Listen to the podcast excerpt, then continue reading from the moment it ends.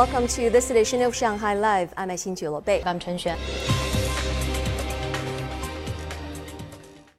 China's foreign trade in goods continued to report solid growth in the first half of the year, according to data released by the Customs Administration today. Siqi has the details. China's foreign trade grew more than 9.4% year on year to nearly 19.8 trillion yuan in the first half. Exports for the six months were up 13.2% year on year, while imports rose 4.8%. China's foreign trade performance in the first half was highly resilient. We saw a stable start to the first quarter, then after slowdown in April, foreign trade growth picked up significantly in May and June. That should lead into stable foreign trade growth for the whole year. Foreign trade in the Yangtze River Delta region grew 9.3% year on year to 7.1 trillion yuan in the first half, and last month hit 1.39 trillion yuan, a rise of 14.9% from it. The administration said that has contributed to nearly 40% of the whole country's foreign trade growth. 五月份以来， 随着国内疫情防控形势，the easing COVID-19 pandemic situation and the taking effect of policies stabilizing economic growth have helped foreign trade companies resume work and production since May.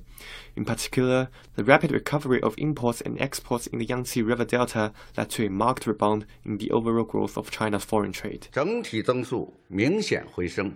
China's trade with major partners, including ASEAN nations, the EU, the US, and Japan, all reported growth in the first half, according to the administration, with ASEAN continuing as China's largest trading partner. Live.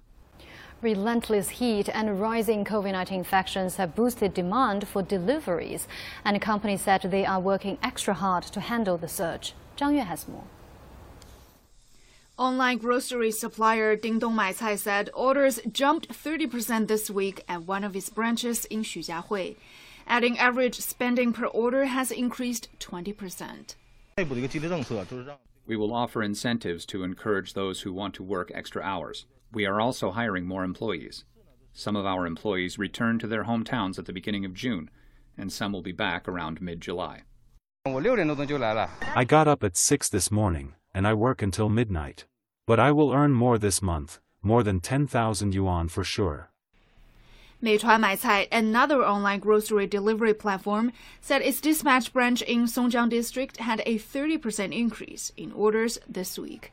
It added that they didn't have enough delivery personnel as some had left the city to return to their hometowns.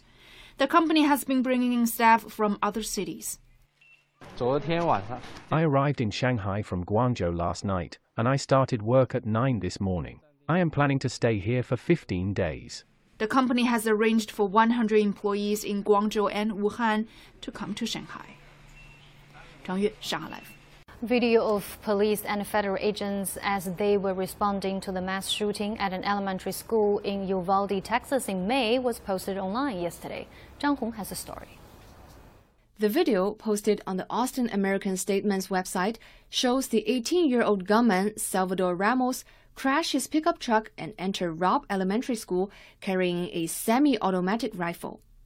The sound of AR 15 gunfire is then heard for more than two minutes.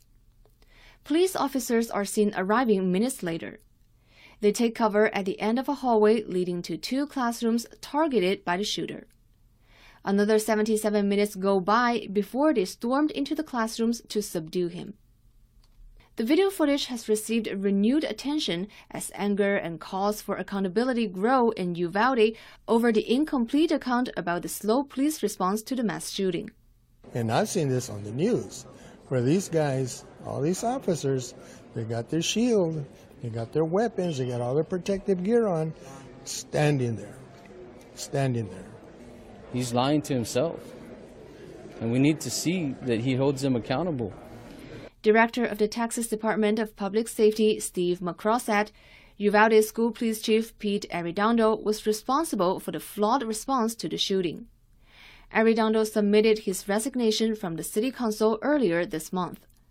Council members formally accepted that resignation at a meeting yesterday and set a special election to fill the post in November. 张红，上海 Life。